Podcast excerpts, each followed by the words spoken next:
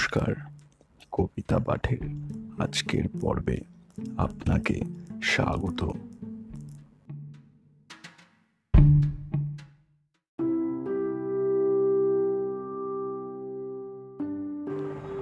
আজকে আমার নিবেদন কবি সুকুমার রায়ের বিখ্যাত কবিতা, বুঝিয়ে বলা কবিতা পাঠে আমি সাহেব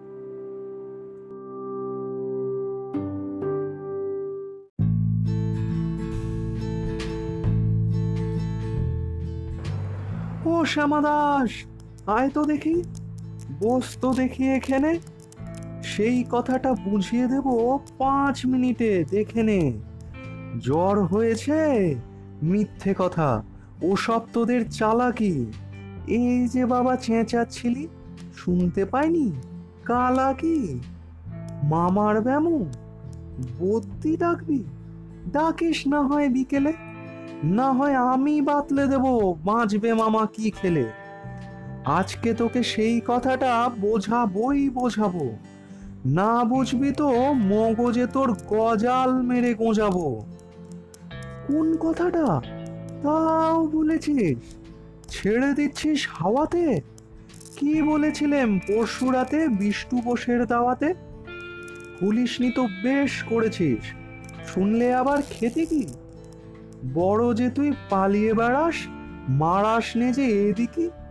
বলছি দাঁড়া, ব্যস্ত কেন? বস তাহলে নিচুতেই।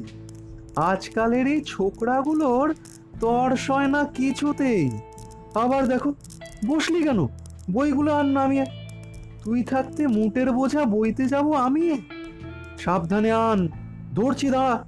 সেই আমাকেই ঘামালি। এই খেয়েছে, কোন আক্কেলে শব্দ কোষ্টা নামালি? ঢের হয়েছে।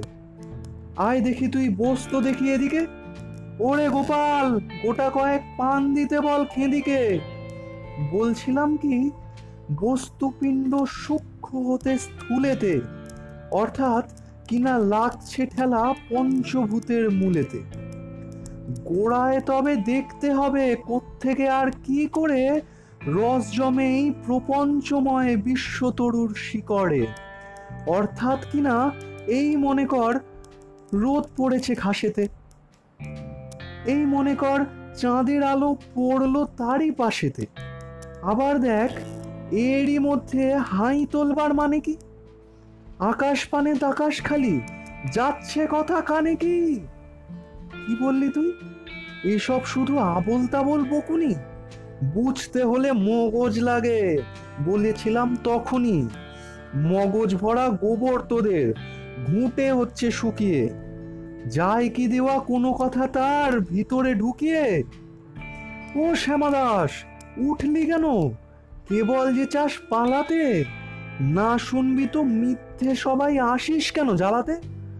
তত্ত্ব কথা যায় না কানে, যতই মরি চেঁচিয়ে। ইচ্ছে করে ডান পিঠেদের কান মলে দি পেঁচিয়ে।